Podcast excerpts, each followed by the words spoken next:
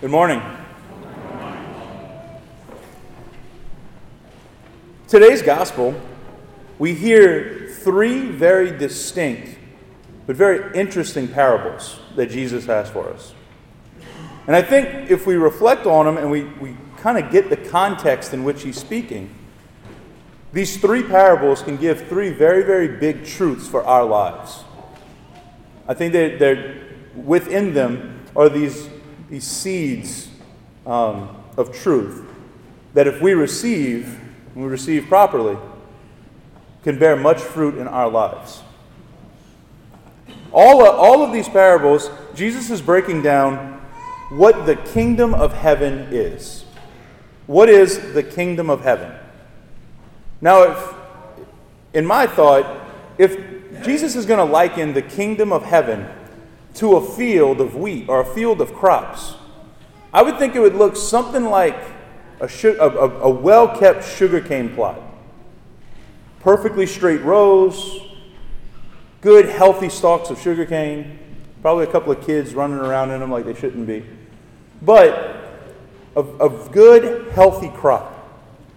Doesn't have much, much weeds, doesn't have much other stuff. Just good, healthy crop.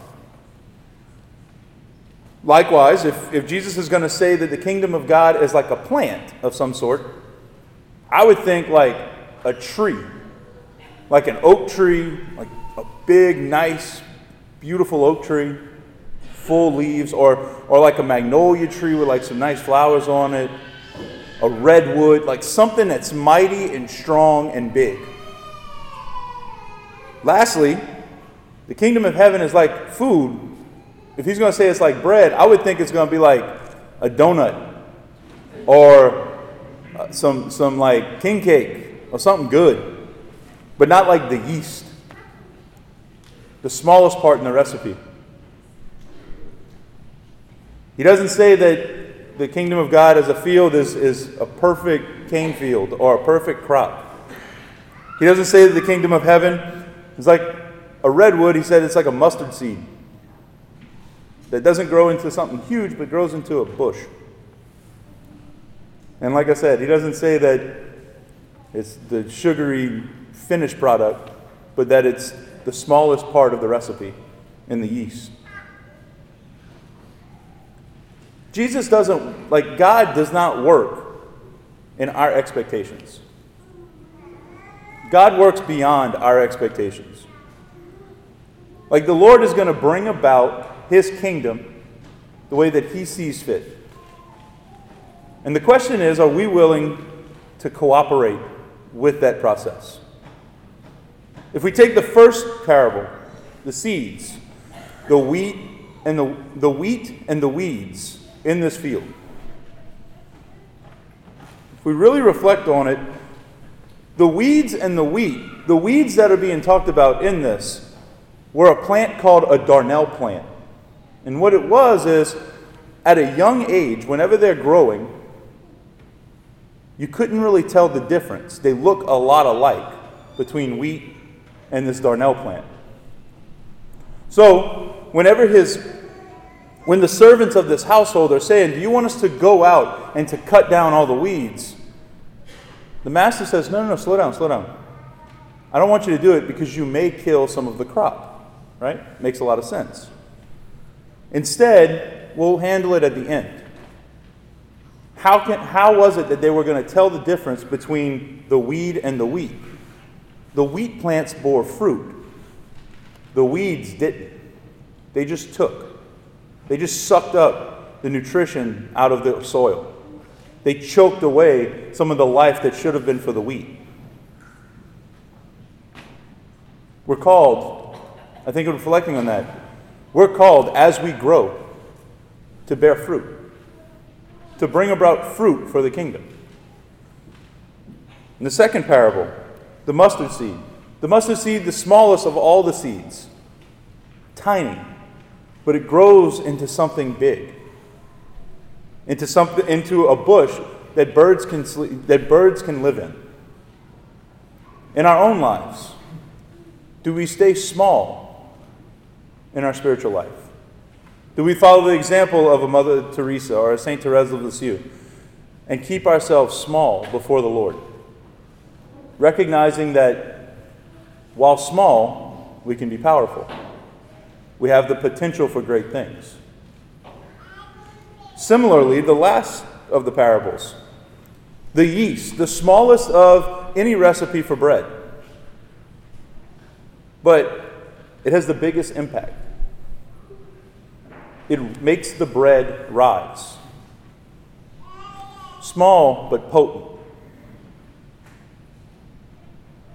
Little but powerful.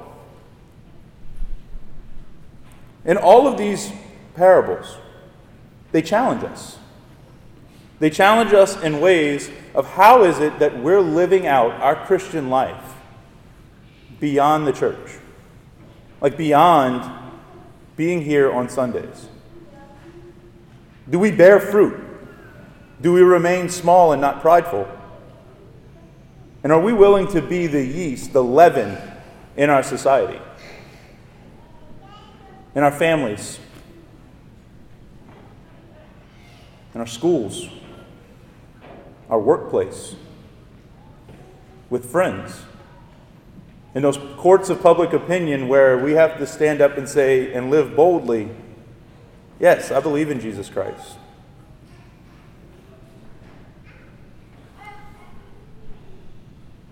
In thinking about these three very small parables, very simple truths, it takes a lot.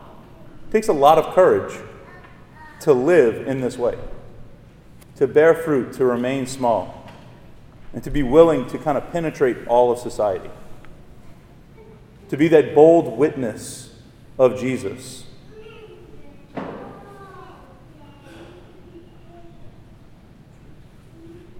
We're strengthened through the mysteries of the faith that we proclaim here, through the baptism that we've received, through the confirmation, the outpouring of the Holy Spirit that has brought our heart, that has brought our experience of Jesus to maturation. And we're strengthened by the food we receive here at this altar? Do we take that witness out with us? There was a story that I once heard. It was a, uh, a priest was talking. And he said there was this there was this homeless guy who was really really sick, and he would hang around this church from time to time. Well, after daily mass, a lady walked out and saw that he was like a funny shade, a funny color, you could just tell he needed to go to a hospital. the guy asks for help. The lady walks over, says, Look, I'm, yeah, I'll help you. I'm, I'm willing to help you. Let's see if we can get the priest. So she knocks on the door, no knock, like on the door of the rectory, no answer. Tries to call, no answer. She can't find him after mass anywhere. So what she does is she says, you know, she gets frustrated and she says, "Fine, I'm going to take you to the hospital myself." She brings him to the hospital. Everything's okay. The next time she goes back to the church, though, she was looking for the priest. And she was ready to jump on him. She catches the priest. She says, Father, I cannot believe that the church was not here for this man. We want to serve the poor, we want to be there for the people. But the church was not here for this man. And the priest looks at the woman very patiently and says, What happened? You took, did you take him to the hospital? Yes, I did. The church was there. You're the church. My brothers and sisters, we all make up the church. We all have a job to do in proclaiming and sharing our faith. And there's people in your family that only you can speak to about Jesus. There are people in your workplace that need to hear the word of God, and you are their lifeline. You are the person that God's relying on to reach out to them. Your schools and your classrooms, same thing. Think of one person in your family.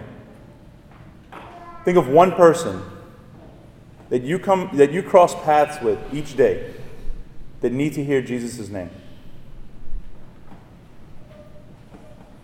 I think everyone here has a person in mind that they know I can reach out to that person.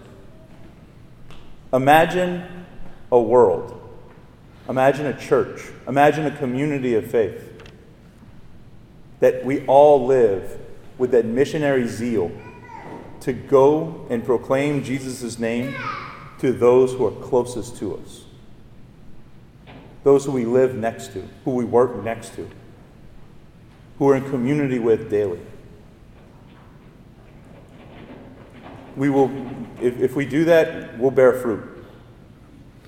If we remain prideful, I mean, if we remain humble and little in the eyes of God. And it's in this way that we become the leaven of the world.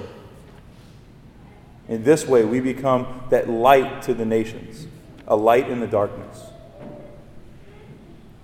Let us this day allow this sacrament, this food that we receive, strengthen us and nourish us for that missionary journey, in that missionary zeal that we're all called to have.